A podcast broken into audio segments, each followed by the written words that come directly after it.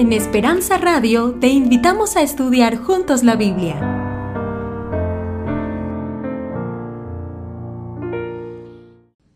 Muy buenas noches.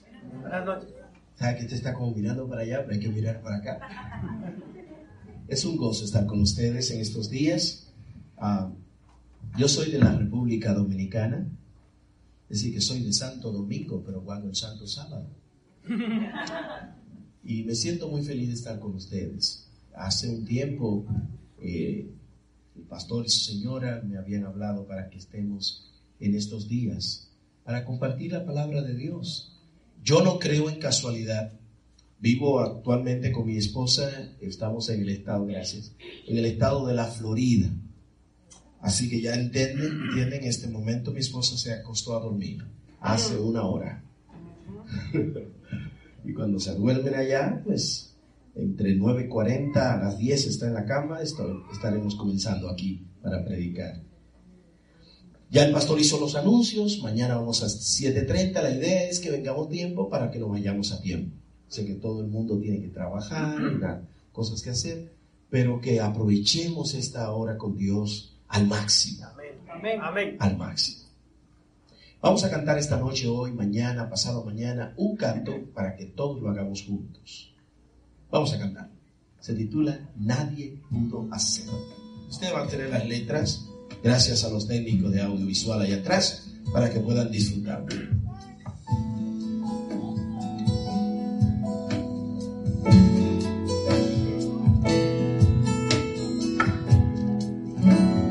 Nadie pudo hacer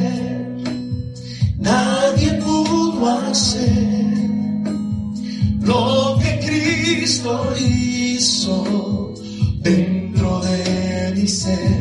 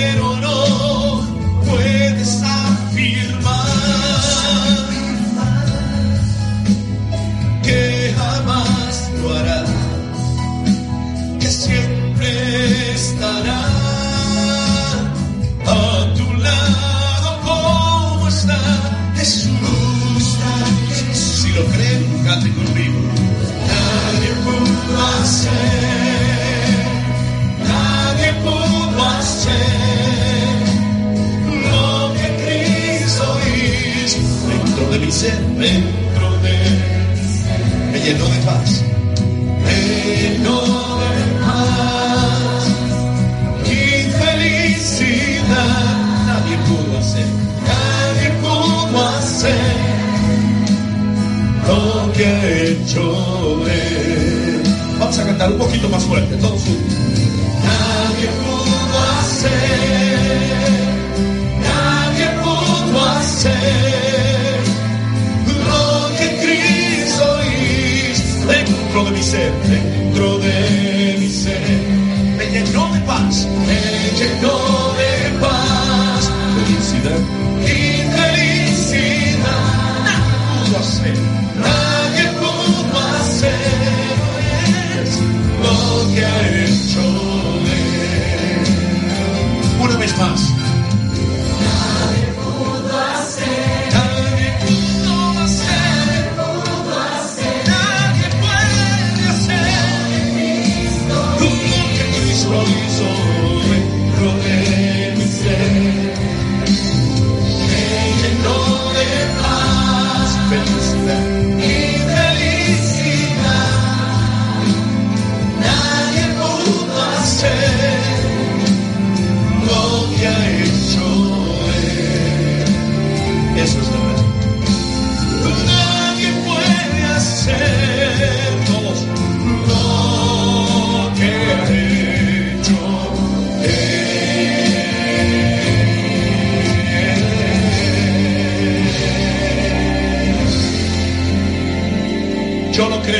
Creo, ¿ustedes también? Y no solo eso, algunos de que han venido de primera vez o que son visitas dicen, sí, pero yo todavía no he encontrado la felicidad. Sigan viniendo. Yo creo que al final de todo este programa, ustedes van a cantar ese canto del corazón más, todavía más. El Señor tiene una cita con ustedes, conmigo en esta semana. Miren, por favor, si ustedes tenían que faltar una noche, debieron faltar ayer. No se pueden perder la noche de mañana. Si usted dice, ay, es que la novena de mañana, déjela grabando. Haga lo que usted crea, pero usted no ve, no se la vaya a perder. Aquí, porque lo que va a pasar aquí, por más que le cuenten, usted no va a tener la misma experiencia. Así que venga, para que use sus sentidos, sus ojos, sus oídos, todo, para que pueda tener y apreciar palabra de vida. Vamos a orar. Señor, gracias por darnos la bendición de tu santa palabra.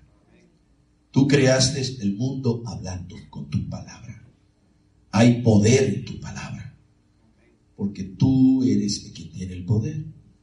Permite que esta palabra llegue a nuestro corazón esta noche. Yo reconozco mi indignidad y mi pequeñez. Señor, tu palabra es algo muy grande. Mis labios no merecen hablar de tu palabra, pero la gente que está aquí hoy, las personas que están aquí y yo también necesitamos escuchar tu voz. Háblanos en esta noche. Abre nuestro entendimiento para que podamos apreciar, comprender y poner en práctica lo que tú nos vas a enseñar. Y que al final podamos decir, hemos estado con el Señor y nos vamos diferentes. En el nombre de Jesús. Me imagino que ustedes están de acuerdo conmigo con lo que voy a decir ahora. Ah. Escucharon a una, una jovencita y a su padre cantando al inicio, ¿se acuerdan? Qué voz más hermosa, ¿verdad? ¡Wow! Yo me quedé impresionado con el talento de esta niña. Que Dios la bendiga. No sé dónde está, no la veo. Se tuvieron que salir, pero es un talento impresionante. Dios la bendiga y la vamos mañana va a estar aquí también. Así que vamos a llegar temprano para escuchar, cantar a ellos. Vamos a abrir nuestras Biblias y si usted no trajo una, asegúrese mañana traer alguna. Tenemos alguna Biblia aquí, pastor, alguna también aparte, si usted no trajo para que usted tenga una, porque yo creo que nosotros estamos cansados de escuchar hablar a la gente. Hay tanta gente hablando. Habla al amigo, habla el vecino, habla el familiar, hab- habla la televisión, habla los políticos. Todo el mundo está hablando, hasta el diablo está hablando. Pero no necesitamos eso, ahora necesitamos que Dios sea que hable. Porque cuando Dios habla, viene toda la luz, viene toda la sabiduría, viene la sanidad, viene el entendimiento, viene toda la esperanza, viene de la palabra de Dios, la fe y todo eso. Vamos a abrir la Biblia también porque yo no quiero que ustedes crean lo que yo voy a predicar cada noche aquí, porque yo soy como ustedes. Vamos a leer el versículo 21. Mateo 15, 21. Saliendo Jesús de allí, se fue a la región de México y Guatemala. Entonces hom- ¿Qué pasó? ¿Le gusta como estoy leyendo? ¿Nadie protesta? ¿Estoy leyendo bien? Pues protesten, ese es el punto. No puede yo decir que está diciendo algo aquí que no dice. Por eso la gente se queda ahí mirando. Ay, el padrecito dijo eso. El pastor lo dijo. El predicador lo dijo. Hermano, el predicador no lo va a salvar a usted. Lo que diga el predicador tiene que estar en armonía directa con la palabra de Dios. Usted no puede venir a perder tiempo aquí. Imagínese usted trabajando el día, como está el asunto, y viene usted a pedir a las siete y media de la noche para que un tipo le dé unas ideas. Hermano, ya estamos cansados de eso. Vuelvo a repetir y a recalcar. Lean. Saliendo Jesús de allí, se fue a la región de Tiro y de Sidón. Entonces, una mujer judía que había salido de aquella región, no era judía, era cananea, exactamente. Ay, qué bueno. Una mujer que había, cananea que había salido de aquella región, comenzó a gritarle y a decirle, o clamaba diciéndole, Señor, hijo de David, ten misericordia de mí. Mi hija es gravemente atormentada por un demonio. Y Jesús le respondió inmediatamente. Entonces, ¿le respondió? ¿Cómo que no le respondió? Eh, quizá está mal escrito porque Jesucristo responde de una vez. ¿Cómo que dice? Pero Jesús no le respondió palabra. Imagínense que usted hable con una persona y la gente se le quede callado. ¿Mm? Entonces, acercándose sus discípulos, le rogaron diciendo, despídela, pues da voces tras nosotros. Él respondiendo dijo, no soy enviado sino a las ovejas perdidas de la casa de Tiro y de Sidón. ¿Y ella de dónde era? Cananea de la región de Tiro y de Sidón. Así que él dijo, yo soy enviado pero a las ovejas de Israel. Hmm. La señora está escuchando. Entonces ella vino y se postró ante él diciendo, Señor, socórreme. Respondiendo él le dijo, no está bien tomar el pan de los hijos y echárselo a los perrillos. Y ella dijo, sí, Señor, pero los perros comen de las migajas que caen de la mesa de sus amos. Entonces respondiendo Jesús dijo, oh mujer, grande es tu fe, hágase contigo como quieres. Y su hija fue sanada desde aquella hora. Ustedes dicen amén. Pero la verdad, cuando yo leí eso primera vez, yo no dije amén. Realmente me dejó confundido. Qué historia extraña. Vamos a ponerle una lupa y a mirarla más cerca. Jesús sale de una región que era la región de Genezaret, que quedaba a unos 25 kilómetros de la región de Tiro y de Sidón. Y ustedes saben que Jesucristo no andaba en caballo, ni tenía una motocicleta, ni tenía un carro, ni tenía nada de eso, ni patines, ni nada. Jesucristo andaba a pie, caminando. En Tiro y Sidón, para que tengan una idea, eran dos ciudades muy famosas en ese tiempo. Era como decir San Francisco y Los Ángeles. Ciudades muy famosas. Tiro y Sidón eran famosas por algunas cosas. Miren, queridos, en Tiro y Sidón se hacía ah, tinte y con ese tinte se exportaban, se mandaban para diferentes partes del mundo. Tiro y Sidón, por los, como estaban al lado del mar, eran puertos, había mucho trabajo, la gente se iba para allá a buscar trabajo porque había dinero, mucho dinero. En ese tiempo eran las ciudades más populosas y más ricas de ese entorno. Tiro y Sidón. Aparte de eso, muchos judíos se habían ido también para allá y se habían mudado por ahí para buscar trabajo como algunos de nosotros que ha venido de su país, de nuestros países, a este maravilloso país, porque aquí hay muchas más oportunidades. Pero otra cosa más, Tiro y Sidón había tanto dinero, los palacios, las casas. Era como un lugar por aquí, por Summerlin, por ahí, unas casas carísimas, ¿verdad? Y así eran por allá. Pero esa gente de allí no adoraban al Dios que tú y yo adoramos, el Dios de los judíos, a Jehová, el creador del cielo y la tierra.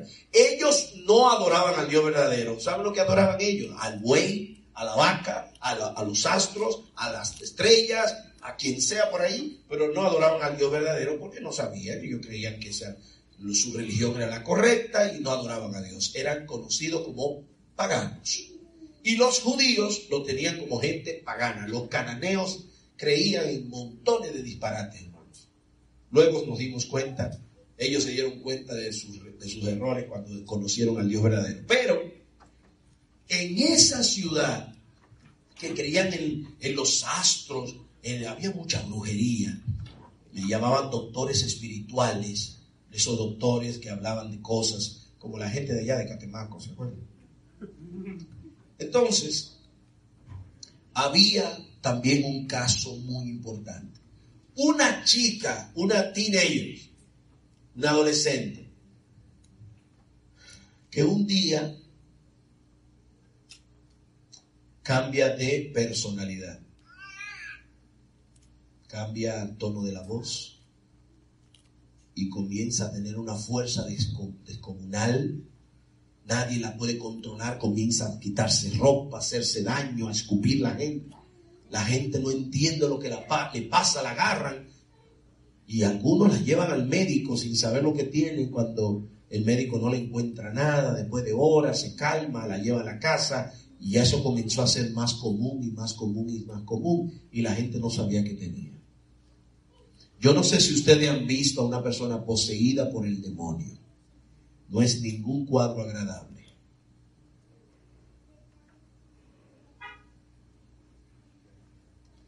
Esta chica se hacía daño. Esta chica, porque eso es lo que hace la gente poseída. Se comienzan a cortar, se hacen daño, se quitan la ropa, le hacen daño a las personas que están al lado.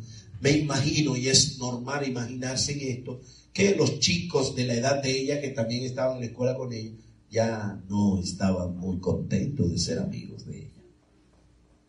¿Quién quiere estar con la, con la rara? Que de repente cambia y que se vuelve tan misteriosa. Imaginémonos la vida de esa muchacha. La Biblia presenta que llegó al punto de la gravedad. El diablo la estaba matando. En esos tiempos, una persona que entraba en gravedad con los demonios se comenzaban a hacer daño y a golpearse, a sangrar y quererse quitar la vida. El enemigo quiere quitarte la vida. Lo hace de una forma o de la otra. A veces te, te presenta cositas por ahí. Ay, esto es lo mejor. Y usted se da cuenta al final que le engañaron. La chica ya la llevaron al médico, el médico no le encontró nada, así que el médico dice, bueno, llévelo a un psicólogo, el psicólogo no le encuentra nada, llévela a un psiquiatra, el psiquiatra no le encuentra el problema psiquiátrico, así que llévelo a un médico espiritual. Y los médicos espiritistas, ustedes saben cómo se llaman. Hoy le cambiaron el nombre de brujo, ahora se llaman psíquicos. No son lo mismo. Dios prohíbe Escuchen esto, queridos amigos. Dios prohíbe categóricamente que nosotros, las criaturas de Dios, andemos husmeando en esas cosas. ¿Usted quiere saber su futuro? Póngalo en la mano de Dios. Porque se sabe muy bien el futuro del que está caminando con Dios. Vida eterna. Usted puede inventar a saber del el horóscopo y que si yo soy alguien, y si yo soy esto, y vamos a ver qué dice Walter Mercado. No, no. Ya el mundo está lleno de muchos engaños. Y algunos dicen, sí, pero esto pegó. Y si yo lo miro a usted y le digo, usted ha sufrido muchas decepciones. Entonces, ay, ¿y cómo lo sabe? Porque todo el mundo ha sufrido decepciones. ¿Y quién no? Te espera una gran noticia. ¿Y quién no va a recibir alguna noticia? Y usted que está pensando lo que usted está pensando lo que quiere, pero es verdad. Señores, hay engaño. Y el diablo sí se sabe tu pasado. El diablo no sabe el futuro. pero deduce bastante. Por ejemplo, si ustedes pueden deducir el futuro también, ¿quieren saberlo? Miren, si yo tiro este micrófono para, para arriba, dígame el futuro del micrófono. Va a bajar. Ah, ustedes saben el futuro. Y si yo salto y subo aquí y me voy para acá y vuelvo y caigo y vuelvo y lo hago 10 veces y lo hago 15 y lo hago 20, ¿cuál es mi futuro? Pues está cansado, ¿sí o no? Dice hermano, hermano, usted se va a cansar. Ay, ¿cómo usted sabe? Usted es tan inteligente. No, hermano, mis acciones están mostrando fácilmente mi futuro. Si usted sigue estudiando, estudiando, se va a graduar. Si usted sigue manejando como un loco en la calle por acá, o le van a dar un ticket, usted va a chocar, sí o sí. La mujer llevó a su hija por diferentes partes y todos le dijeron lo mismo. No sabían. Hay gente que le prometieron hacerle una limpia con unos ramos y con cosas y con unas aguas benditas.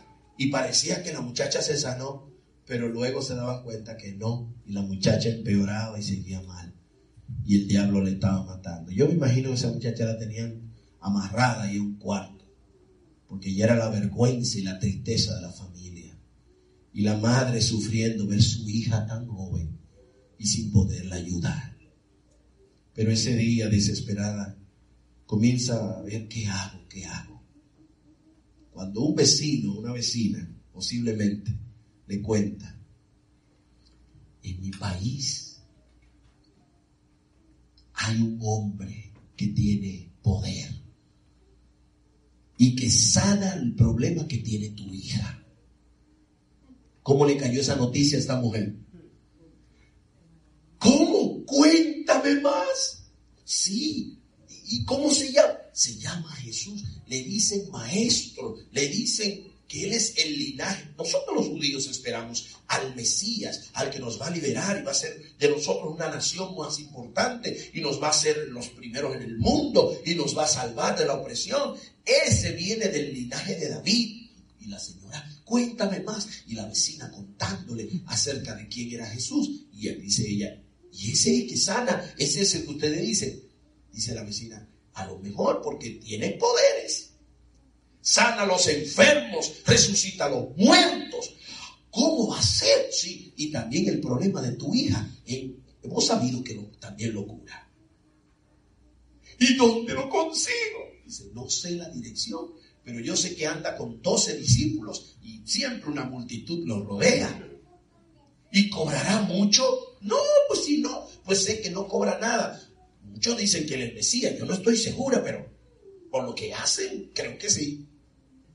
Y la vecina escuchando, porque hay un vecino tuyo que está queriendo saber algo que le traiga esperanza a su vida. Está dur- durmiendo tomando pastillas y píldoras. Hay personas que están cerca de ustedes que le está yendo más mal de lo que ustedes imaginan. Cuéntele que aquí en esta semana va a haber la visita de Dios hablando con ellos. Dígale. La campaña es para atraer a la gente o no. Que hay hermanos que vienen solo a su campaña, escuchan lo que saben. Y vino la señora y le contó a su vecina. Y la vecina se la cuenta también a su familia y dice, señores, mi vecina me contó que ya encontramos el problema para que la niña no se me muera. ¿Y a dónde? Bueno, yo me voy para la tierra de los judíos a buscar a un tal Jesús, el hijo de David. ¿Cómo que hijo de David? El rey David no se murió. Sí, pero dicen que era hijo porque venía del linaje y que era iba a ser el... Y le contó también a la familia. Algunos posiblemente le dijeron, pero no, ¿cómo te vas a poner a andar por un país sin tú saber la dirección ni nada, buscando como una loca? Tanta gente, ¿cómo tú lo vas a encontrar? Y ella dijo, yo no sé, lo único que te digo es que me voy y no regreso hasta que no traiga ayuda para la niña. Me imagino que preparó una pequeña maletita, agarró su maleta y salió de la casa rumbo a la ciudad de los judíos. ¿Cuántos kilómetros más o menos? 25. Cuando ella sale de su casa y da la vuelta en la esquina para agarrar para allá, porque para allá hay que estar, y da la vuelta por acá, de repente va caminando y nota en una casa que están reunidos gente que no son del barrio. Ustedes saben que uno se da cuenta cuando alguien no es del barrio, que alguien no es de, de ahí, que no es de nosotros. Usted se da cuenta cuando alguien no es de su país, ¿verdad? Se nota que son diferentes. Usted dice, "Mire, esos son extranjeros, esos no son de aquí. Yo voy mucho a México. ¿Hay algún mexicano aquí? Ah, casi no hay. He ido a México 198 veces. Oiga esto, 198 veces. Sí, me he andado en México bastante. Y como ya he ido tanto, me aprendí el himno nacional. Mexicanos a grito de guerra, el acero. Me aprendí, hermanos. Y a veces me he dicho a algunas personas, ¿y usted de dónde es? Pues especialmente en México. Le digo, yo, mexicano. Y me miran de arriba abajo. Y yo, ¿qué pasó? Ya no es mexicano. ¿Por qué? Porque soy negrito. Bueno, yo soy de Veracruz. Pero la gente se da cuenta. La gente se da cuenta, por más que quiero imitar, que no soy de ahí. Así mismo se dio cuenta esa mujer, estos no son de ahí. Pero escuchen esto, fíjense el asunto. La Biblia comienza diciendo, saliendo Jesús de allí, de donde él estaba, se fue a la región de Tiro y Sidón. Pero, ¿para qué Jesús fue a la región de Tiro y de Sidón? La Biblia no menciona que él dio un sermón allá o fue a sanar muchos enfermos. La Biblia sí dice, si ustedes leen esa, esa historia en el contexto, cuando hablo contexto, es que tanto lo dice Marcos, donde estamos, Mateo, donde estamos leyendo, también Marcos hace la historia. Y Marcos da otros detalles de lo que estoy mencionando. Por ejemplo, Jesús se metió en una casa y dijo, no le digan a nadie que estoy aquí. Jesús fue a una casa a esconderse. ¿A qué Jesús salió 25 kilómetros caminando para esa región? Yo me imagino en el camino los discípulos, ¿y para dónde vamos? ¿Y para dónde vamos? Y Jesús callado, caminando, y ellos detrás. ¿Y a dónde vamos? A la región de esos paganos, de esa ciudad tan perversa. Y Jesús caminaba y dice que se metió en una casa y no quiso que nadie supiese que él estaba allí. ¿Se dan cuenta que Jesús fue a la región de Tiro y Sidón? Cuando él se mete en esa casa, ese mismo día sale una señora de su, de su casa, da la vuelta para cor- correr a buscar a Jesús. Pero antes de ella salir, ya Jesús había salido primero. Y antes de ella salir a buscar a Jesucristo, ella, Jesús se había acercado a ella. Y ella no lo sabía. Ella ve un grupo de hombres y se da cuenta, esos son judíos. Ella conoce a los judíos. Esos son judíos. ¿Qué hacen aquí? Y sigue caminando y mirando. Y nota que su vecina le había contado que andaban 12 hombres con Jesús. Y hasta le había dado los nombres de algunos. Y ella está notando y se va poniendo y acercándose un poco más. Y nota que están hablando, sí, son judíos. Y ve cuando uno le habla al otro.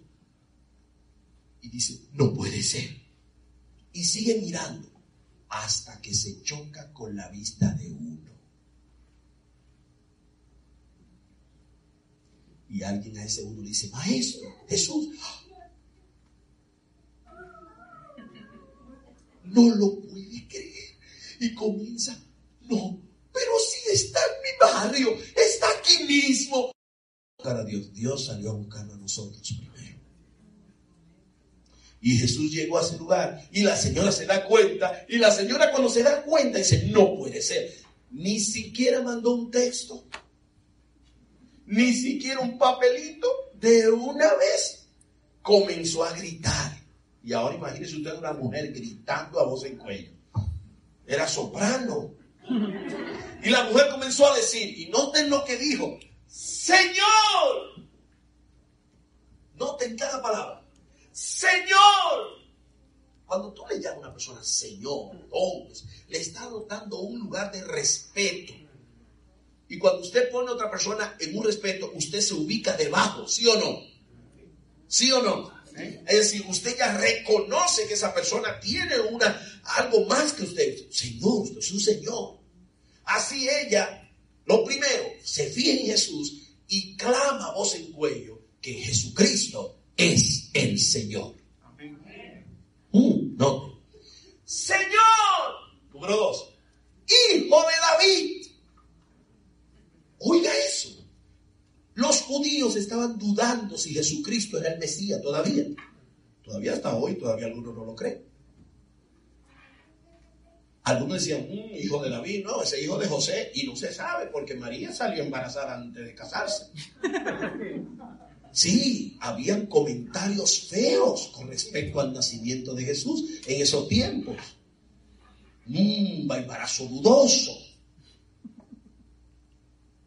Pero esta mujer que no era de ahí, dice, tú eres el hijo, el linaje de David. Tú eres el Mesías. Eso es lo que decía, Señor, hijo de David.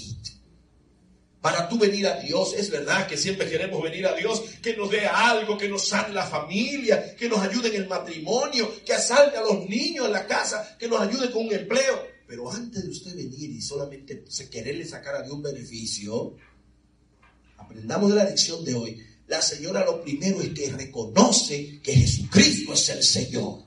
Y se Amén. ubica debajo y luego dice, tú eres el Salvador del mundo. Y cuando tú confiesas con tu boca, en tu corazón, eso es fe. No es solo sacarle a Dios como un Papá Noel. Ay Dios, como dice uno hermano, ay Diosito, como Dios está chiquitito. No es Diosito, es el Dios creador del universo. Entonces la señora comienza a gritar, ten misericordia. Oigan lo que dijo, ten misericordia. ¿Cómo que de mí? ¿Quién era la que estaba enferma? ¿Ella o la hija? Jóvenes presentes, escuchen. No le digan a su mamá, a su padre, it's not your business. No le digan eso. Porque tus padres, tus problemas son problemas de ellos. La hija era que tenía el problema, pero la madre decía, ese problema es mío. Y yo mil veces preferiría estar en su lugar para que mi hija no sufra lo que está sufriendo. Y los padres y las madres que están aquí esta noche saben que es así. A veces podríamos dar la vida para que nuestros muchachos no sufran las malas decisiones que ellos están tomando todos los días. Ten misericordia de mí. Y lo dijo ahí que todo el mundo se dio cuenta. Mi hija, le dijo, mi hija la está matando el diablo. Yo no sé cuántos de ustedes tienen sus hijos que lo está agarrando el enemigo. Y usted le habla de Dios y, ay, no, no me venga con lo mismo ya. Usted ve que va mal con unos amigos y unas amigas. Y a veces usted no sabe qué hacer. Dios mío, salva a mis hijos. Por eso esta madre llega y dice, ten misericordia de mí. Mi hija, el diablo me la está matando. Ya me di cuenta que no era problema de otra cosa, sino que es Satanás el que me la está matando. Mi vecina me lo contó. Ten misericordia de mí. Pero ella está gritando y Jesús no responde nada. Eso se dice en español que le están. Los discípulos están mirando a Jesús y miran a la doña. Y ven que la señora gritando. Y algunos ya están, ay, porque mujer más necia. Y vino uno que me imagino que era, usted sabe cuál era, el, el dominicano. Pedro. Porque es el que hablaba y después pensaba. Entonces viene Pedro y le dice a Jesús, maestro, dile a esa señora que se vaya. Ni tiene el oído cansado. Tú no te fías, es una pagana. Mírala de arriba abajo, esa mujer se ve que es de cananea, de esta gente que creen que está en el, está en el buey, y que es lo que está pidiendo favores a ti. Ella no es una israelita. Así mismo. Da voces tras nosotros, despídela. No le dijo ayúdala. Y Jesús le dijo, no te preocupes, Pedro, yo, voy, yo soy enviado a las ovejas perdidas de la casa de Israel. Y Pedro hizo, ¿escuchó, doña? ¿Usted de dónde? Usted no aplica, usted no es de Israel, el pasaporte. Usted no es de Israel. Donde usted puso el frente, ponga la espalda. Así la trataron. Y la doña, número uno, ve que la, bueno, según la historia la ignoran. Luego nota que los que andan al lado de Jesucristo no la miraron muy bien. Y les voy a decir una cosa, un secreto, escuchen, escuchen, escuchen. Cuando ustedes lleguen aquí y hay una gente en la puerta con la cara de limón agrio y no le trate bien, usted ni se fije en ese. Ese también viene necesitado igual que usted.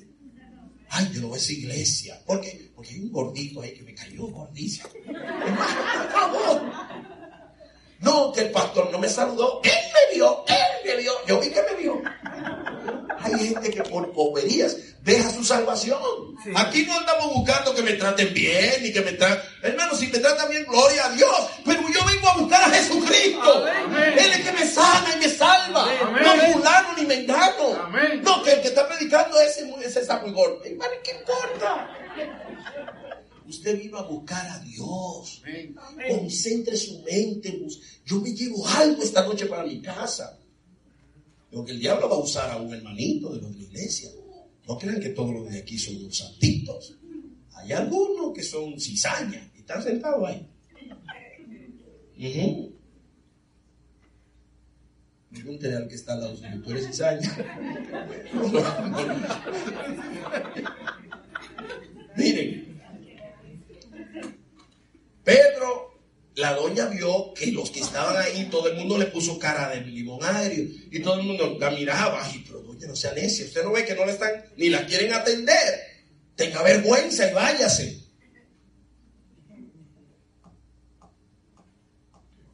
Pero la señora, cuando vio que Jesús dijo eso, no soy enviado sino a las ovejas perdidas de la casa de Israel. Ella vino ante Jesús, oigan esto, y se le tiró en los pies. Oigan, y se cae a los pies. Es un paso maravilloso. Número uno, reconoce a Jesucristo como el Señor. Lo reconoce como el Salvador del mundo. Luego lo proclama a todo el mundo. Y después, a pesar de lo que ve, que no su, su oración no tuvo una respuesta inmediata, viene y se postra, se humilla, es la palabra.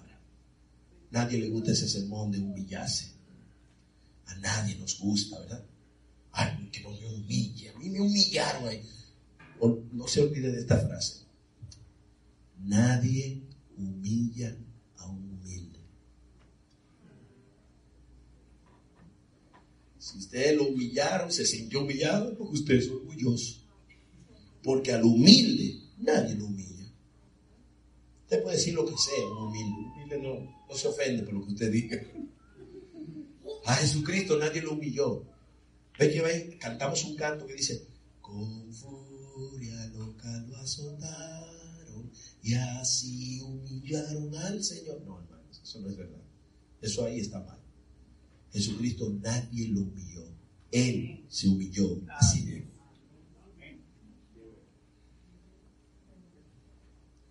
¿Usted cree que Jesús se sintió ofendido? Ay, me dieron una, cachetada. Ay, no me dijeron, me trataron mal. Ay. No, no, es problema de ego. Jesucristo se anonadó, se hizo nada, dejó su gloria, dejó todo. Él, nadie se lo quitó. Es más, hermano, no fue que lo mataron, él dio su vida. Amén. No fue que lo agarraron, ay, ay, lo asesinaron. No fue que lo asesinaron, fue que él, él derramó su sangre para que todos nosotros seamos salvos. Amén. Entonces, a un humilde nadie lo humilla. La señora vino y cayó a los pies de Jesucristo porque ella sabía que ese era el Señor. Y le dijo, Señor, socórreme, ayúdame. Oígame. ¿Cuántos de los que están esta noche aquí pudieran decir, yo me voy a quitar el orgullo que traigo? Y cuando Dios me llame, yo vengo, aunque los demás me miren raro. Ah, no, viene otra vez a pararse. Sí, siempre se prepara y nunca hace nada, nunca cambia. ¿Y a usted qué le... Usted se, usted se, se se arrepiente a Dios.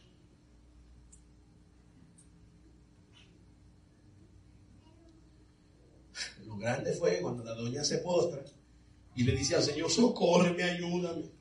Él la mira y le dice, no está bien tomar el pan de los hijos y echárselo a los perrillos. Y ahí fue que yo no entendí esta historia. Yo dije, pero aquí no me gustó. Yo dije, pero Señor, si, ¿y ahora? ¿Cómo tú le dices? ¿Cómo le dijo el Señor a la señora? ¿Cómo le dijo Jesucristo a la doña? Perro, No, ella no le dijo, no le dijo perra. perrillo. Mire, perra, hay perras, miren, que están en los hoteles y que le tienen hasta una, una herencia, ¿sí o no? Y con spa y le están arreglando las uñas a perras y perros, perros de clase que tienen más dinero que usted y que yo. Esos son perros, pero ella no era una perra. A ella le dijeron perrilla. Eso andan mirando latas en la basura.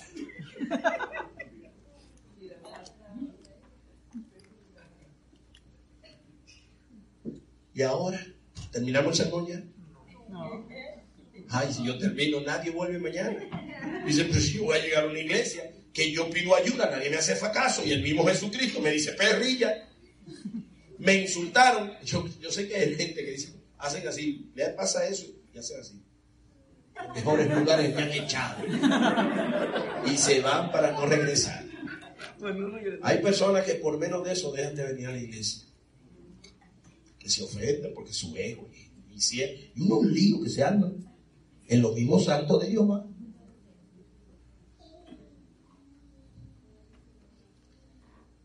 Cuando le dijeron, no está bien tomar el pan de los hijos y echarlo a los perrillos, los discípulos dijeron así, yes. Bueno, que agarre ahí. Así que me gusta que predique, ahí le diga el pecado en la cara y le diga lo que de qué se va a morir. Hay hermanos que le encanta eso, ¿sí o no? Tráiganse un predicador de eso que le dice a la gente su pecado en la cara. Y eso sí me gustan. Ahí estaban los discípulos diciendo, al fin el maestro está hablando como él. Esos son los que son unos perros todos. Y la doña está escuchando. ¿Y saben lo que la señora dice? Jesús le dijo eso y ella le dijo, sí, es verdad. Los perros no, no pueden quitar la comida, la echan los perros. Pero, dijo la señora, recuerda que los perros tienen el derecho de comer de las migajas que caen de la mesa. Yo no entiendo, ustedes entienden esta conversación. Y la señora diciendo, sí, pero los perros tienen derecho de comer de las migajas que caen de la mesa de sus amos. Nadie le puede decir un perro, usted no le puede comer la migaja. ¿Quién se pelea con el perro porque comió migaja? Nadie. Esos son sus derechos. Así que la señora dice, sí, pero el perro puede comer la migaja. Y el Señor Jesús le dice, oh mujer, grande es tu fe, hágase contigo como quiera. Yo dije, pero yo no entendí. Vamos a terminar ahora. Miren. Yo pasé tiempo investigando esa historia y no encontraba. Y escuché muchos pues, predicadores, pastores, teólogos que decían, no, que esto fue simbólico, que si esto fue así, que los otros. No lo, yo no me no lo encontraba. Y un día el Señor usó algo. Se lo voy a decir. El Señor usó para mí un anuncio de televisión. Escuchen cómo decía el anuncio. Eso fue lo vi en la televisión. Miren cómo decía el anuncio. El tono de su voz y la mirada de sus ojos dicen más que sus palabras al acariciar a su niño. Repito. El tono de su voz y la mirada de sus ojos dicen más que sus palabras al acariciar a su niño. Otra vez. El tono de su voz y la mirada de sus ojos dicen más que sus palabras al acariciar a su niño. Voy a, explicar. Digamos que yo pongo aquí a un bebé de ocho meses, seis meses, y lo siento aquí. Imagínense. Y al niño le digo, mira este muchachito tan horrible, mira, me parece un mono. Qué horrible, feo tú eres, muchachito. ¿Qué hace el niño? ¿Llora o se ríe? Pero ¿por qué se ríe si le estoy insultando? El tono de su voz y la mirada de sus ojos dicen más que sus palabras al acariciar. Ejemplo 2. Una madre le dice a su hijo, pero hijo, no te enojes tanto por eso. No me estoy enojado. El tono de su voz y la mirada de sus ojos dicen más que sus palabras. Ejemplo 3. Una señora se queja de su marido de que nunca le dice que la ama. Es que tú nunca te expresas, tú no me dices que me amas, tú no me... Pues claro que te quiero, que te amo, pues obviamente, pues me estoy casando contigo. Todo el tiempo estoy trabajando para mantener la casa. Claro que te quiero. Y la señora se echa a llorar. A esta vieja. Y sale por ahí desesperado, porque no entiende. El tono de su voz y la mirada de sus ojos dicen más que sus palabras. Ejemplo final. Ayúdenme ustedes y no se ríen. Mira al que está al lado suyo. Hagan un frente, cada cual con el que está a su lado. Todo el mundo, todo el mundo. Vamos a hacer punto. Ahora, mirando al que está a su lado, miren, no a mí, miren al que está a su lado. Agarre su mano y llévela a nivel de su propio rostro con el puño cerrado. El mano suyo, la mano suya. Usted, no a su propia cara, no le vaya a pegar. Usted a su propia cara, póngala aquí y dígale con ceño fruncido al que está al lado suyo. Te amo. Te amo. ¿Por qué se ríen? Le dije que no se ríen. El tono de su voz y la mirada de sus ojos dicen más que sus palabras. Ahora escuchen. Cuando yo entendí eso, digo, ay, entendí, Señor, entendí.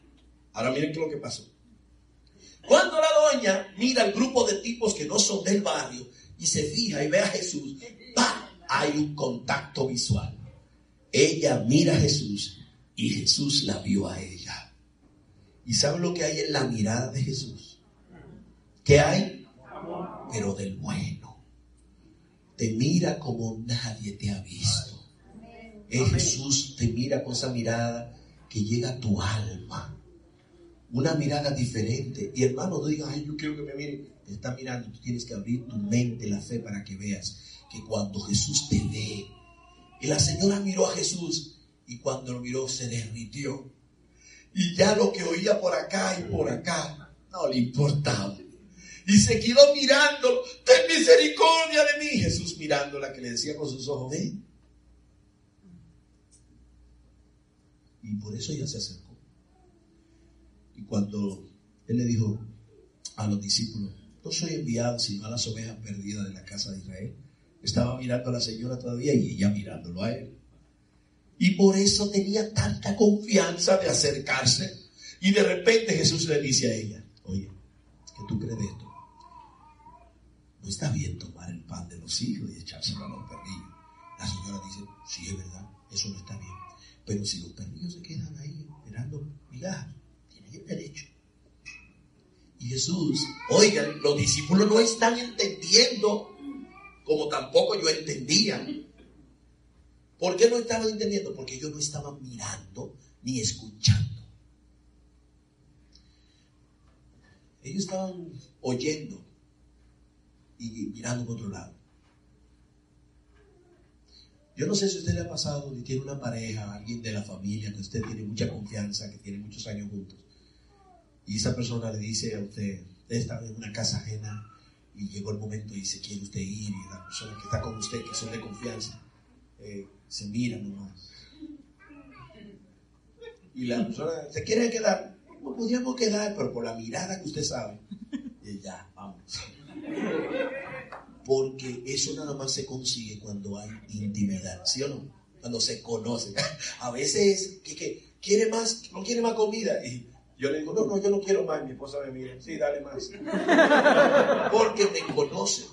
Entonces, lo que pasó con la señora cuando quedó mirando a Jesús fue como que dijo, yo como que él me conoce tanto a mí que me siento tan a gusto.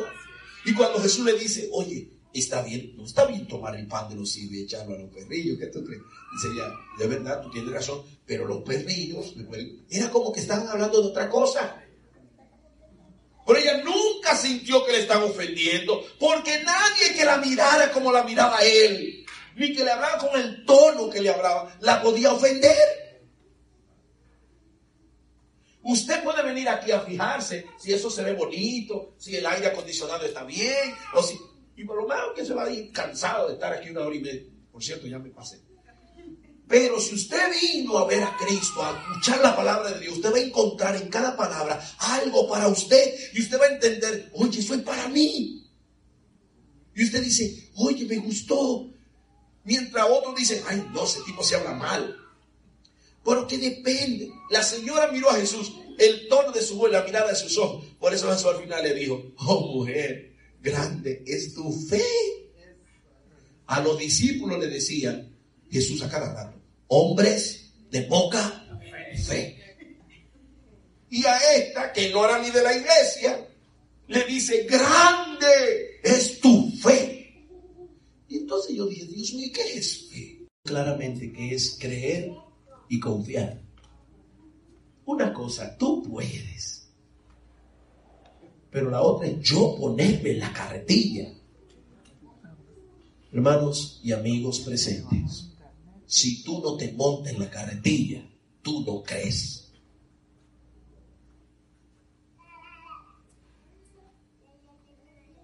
La única forma de tú mostrarle a Dios que le crees es montándote en la carretilla de Él. La única forma que tú crees que Dios realmente tiene poder. Y pregunto, ¿cuántos creen que Dios tiene poder? Amén. Todos lo saben. ¿Cuántos le entregan la vida? Algunos dicen, bueno, ¿y cómo se hace eso? Bueno, yo, cuando usted se levanta un llamado de Dios y dice, Señor, te doy mi corazón, yo entiendo que Él puede arreglar las cosas que yo no puedo. Que los problemas de mi casa no puede arreglar de la forma que yo no he podido. Que los problemas de salud Él los puede solucionar de la manera que yo no he podido. De que mi vida en sus manos está mejor que en las mías. Y ya no tengo miedo cuando me llaman, levántese y entrégale el corazón a Dios. Soy el primero, me levanto de una vez. Porque no tengo opciones. Porque entendí que Dios me ama y que nunca me va a llevar por un mal camino. Hermanos, mañana y pasado mañana estaremos hablando solo de lo mismo aquí. Yo no voy a tratar de, meterle una religión a ustedes, sino a decirle la verdad, confiad en Jehová y entréguele la vida. Y si Dios le dice, tírese por ahí, láncese. Porque Dios nunca te va a dejar caer solo, jamás. Pero tienes que confiar. No solo que, ay Dios, oren por mí para que Dios me ayude con los papeles. Que Dios me ayude con la familia. Que Dios me ayude, pero ¿te quieres montar con Él? ¿Confías en Él? ¿Le entrega la vida? Porque no podemos venir a Dios a tratar de sacar un beneficio nomás.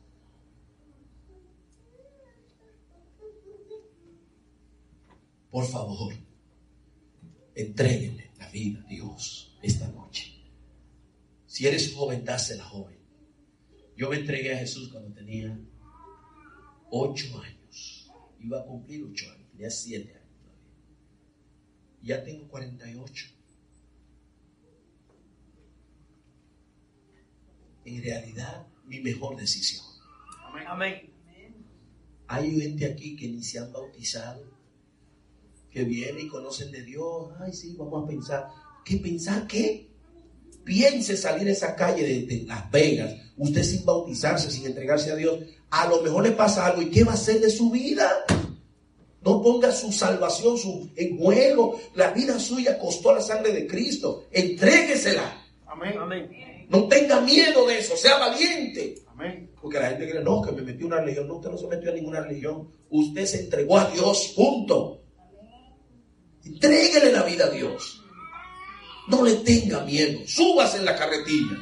Él pasó bien de aquel lado y va a pasar para aquel lado otra vez. Porque Dios nunca ha fracasado. Amén. Amén. Es un general de mil batallas, todas ganadas, no empata. Gana. 100 a 0. Dios es un vencedor. Amén. Amén. Y todos los que están con Él son vencedores también. Yo voy a cantar este canto. Perdonen, hoy me pasé un poco. Mañana vamos a ser más temprano. Pero quiero terminar cantando un cántico. Y si mientras yo cante, escucha bien, si mientras yo estoy cantando, usted le quiere decir, Señor, yo creo en ti, pero yo quiero ahora confiar. Yo quiero darte el control de mi vida. No al predicador, no al pastor, a Dios. No a la iglesia, a Dios. Y no voy a fijar mis ojos en fulanito, ni en mengano, ni que, que me miró mal. Yo voy a fijar mis ojos en Jesucristo. Amén. En Jesucristo, Él es el que me va a, a sacar a mí del hoyo. Él es el que me va a salvar. Él es el que... Oiga, al final miren lo que Jesús dijo. Miren nomás por haber confiado en Él. Grande es tu fe. Hermanos, siempre cuando oramos y pedimos a Dios, siempre decimos esta frase. Que se haga... ¿Cuál es la voluntad que se debe hacer? ¿La nuestra o la de Dios? ¿Ustedes han visto alguna vez que Dios diga que se haga la voluntad de nosotros? Pues yo les voy a enseñar una vez. A la mujer. Fíjense cómo fue que terminó el asunto. Oh mujer, grande es tu fe. Hágase contigo como tú quieras. Acaba de decirle Dios a la mujer que se haga tu voluntad. Y siempre estamos diciendo, Señor, que se haga tu voluntad. Pero qué lindo que Dios te diga a ti, ¿qué es lo que tú quieres? Ay, mira Dios, que se haga como tú quieras, lo que tú quieras. Y saben que se puede, ¿por qué? Cuando confíes, grande es tu fe. La Biblia dice que lo que le alegra a Dios no son las ofrendas. Ay, ay, si yo doy dos mil dólares, Dios va a estar feliz. Dios no necesita dinero. Hay gente que cree que Dios necesita dinero. Y hay otros, ay, le vamos a dar un sacrificio a Dios, me voy a guayar las, las, las rodillas y cuando tienen sangre Dios se va a sentir feliz. ¿Y usted cree que Dios es un carnice- carnicero? Que Dios le encanta el sufrimiento de usted para sentirse feliz. No, Dios no es cavernícola. Pues porque hay gente que cree que si hace un sacrificio y otros creen que no voy a comer por tres, cuatro meses. Hermanos, miren, no hay que hacerle huelga a Jehová huelga de hambre. El ayuno es una cosa que lo necesitamos nosotros para conectar nosotros, dejar tanto de comer y para un tiempo, para dejar descansar el estómago, para que podamos recibir un mensaje de- del Espíritu. Pero no es que Dios hay que hacer una, un- una huelga de hambre. O que Dios se siente bien con que usted haga un sacrificio. No, hermano, los sacrificios de Dios son un espíritu quebrantado, un corazón humilde. Eso es lo que a Dios le gusta. Y especialmente la fe. La Biblia dice, sin fe es imposible agradar a Dios, porque Dios lo que le agrada es que yo confío en Él, aunque me vea mal lo que pasa, lo que sea, yo en Él confío. Dios dijo, no, ese es mi hijo, ese es mi hija. Eso es lo que Dios- quieren agradar a Dios. Quieren dibujarle una sonrisa en la cara de Dios. Quieren que Dios le diga allá los ángeles, mira, mírala, mírala, mírala. Esa es la mía. ¿Quieren que eso pase? Confíen en Él. Y Dios le va a decir, bueno, ya ella confía en mí. Ya Él confía en mí. A ver, ¿qué es lo que quiero? ¿Te das cuenta? ¿Qué es lo que tú quieres? Señor, los papeles, porque Nabucodonosor me tiene hasta aquí.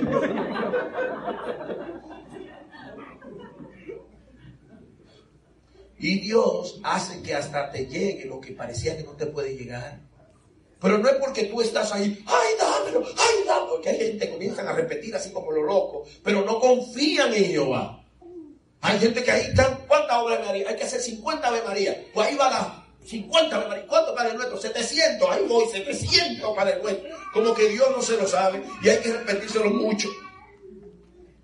Dios eso no le agrada. Dios lo que le gusta es que usted confíe. Y cuando usted Dios le dice, hija, deja eso, que yo no quiero que tú hagas eso. Ah, Señor, lo que no más novela. Ay, pero está muy buena. Déjala, que no me gusta. El Señor está bien, a usted no le gusta, pues ya se acabó. No hay novela en esta casa. Aquí el que manda es usted. ¿Mm? ¿Se da cuenta? Eso es fe. Eso es confianza. Señor, ¿qué tú quieres? Humíllese, ok, humillo. Perdone al, al, cabeciduro que está al lado suyo y le ha hecho la vida imposible. Perdónalo. Ay, pero que no es fácil. Bueno, perdónalo, yo me encargo de él. Yo hasta lo mato. Créame. Usted dirá, ay hermano, sí, el Señor hasta lo pone a descansar. Pero usted sea fiel a Dios. Amén. Amén. A veces decimos y cogemos la, la demanda y no, confíe, está quieto. Déjale su vida a Dios. Vamos a hablar de eso mañana, ¿está bien? Amén. Así que voy a cantar este mientras yo esté cantando. Si alguno dice, Señor, si usted siente el deseo, mientras yo cante, yo voy a cantar aquí con los ojos cerrados. Es una oración.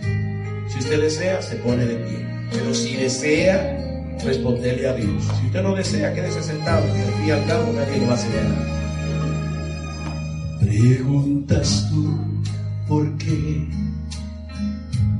lágrimas ves caer, sufriendo estás y no lo puedes soportar.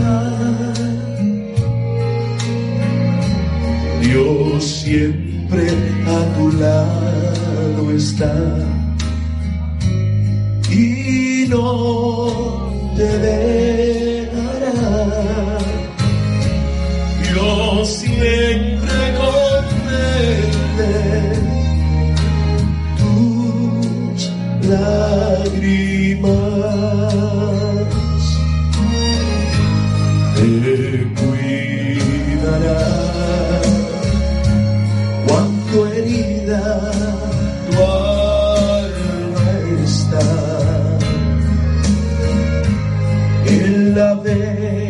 Caer, porque a tu lado Él siempre está.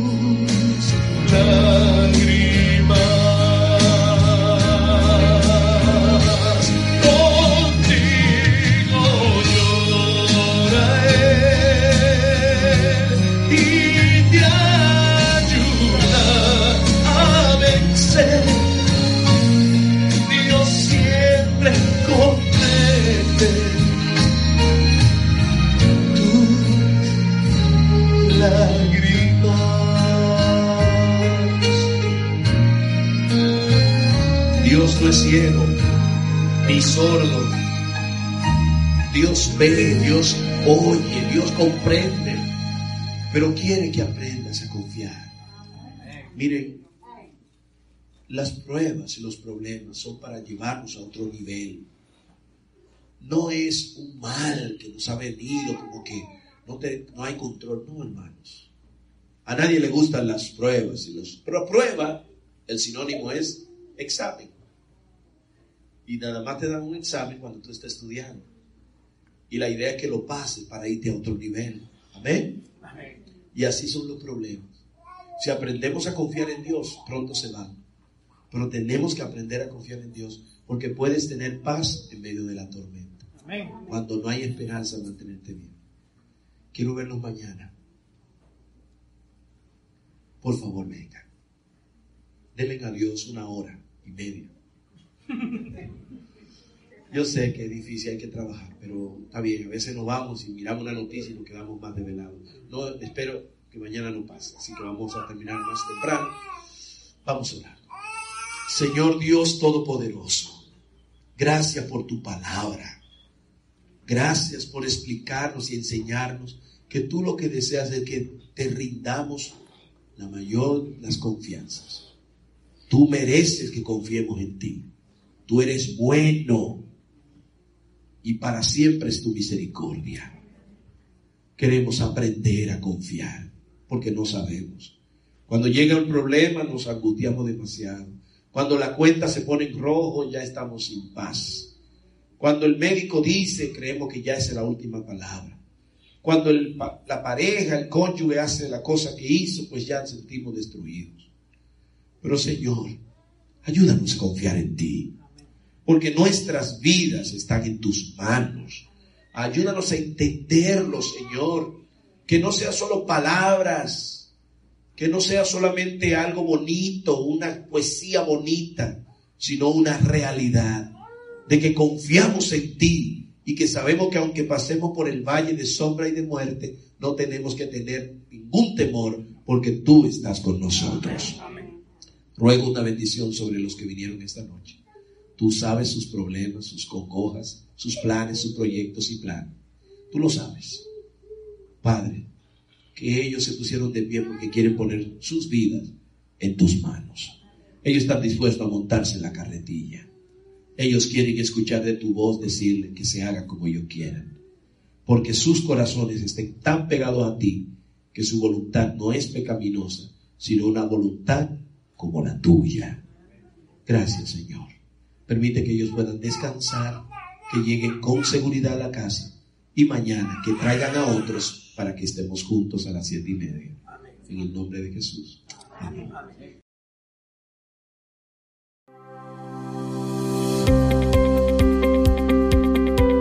Esperanza Radio. Siga disfrutando de nuestra programación en www.esperanzaradiolv.com.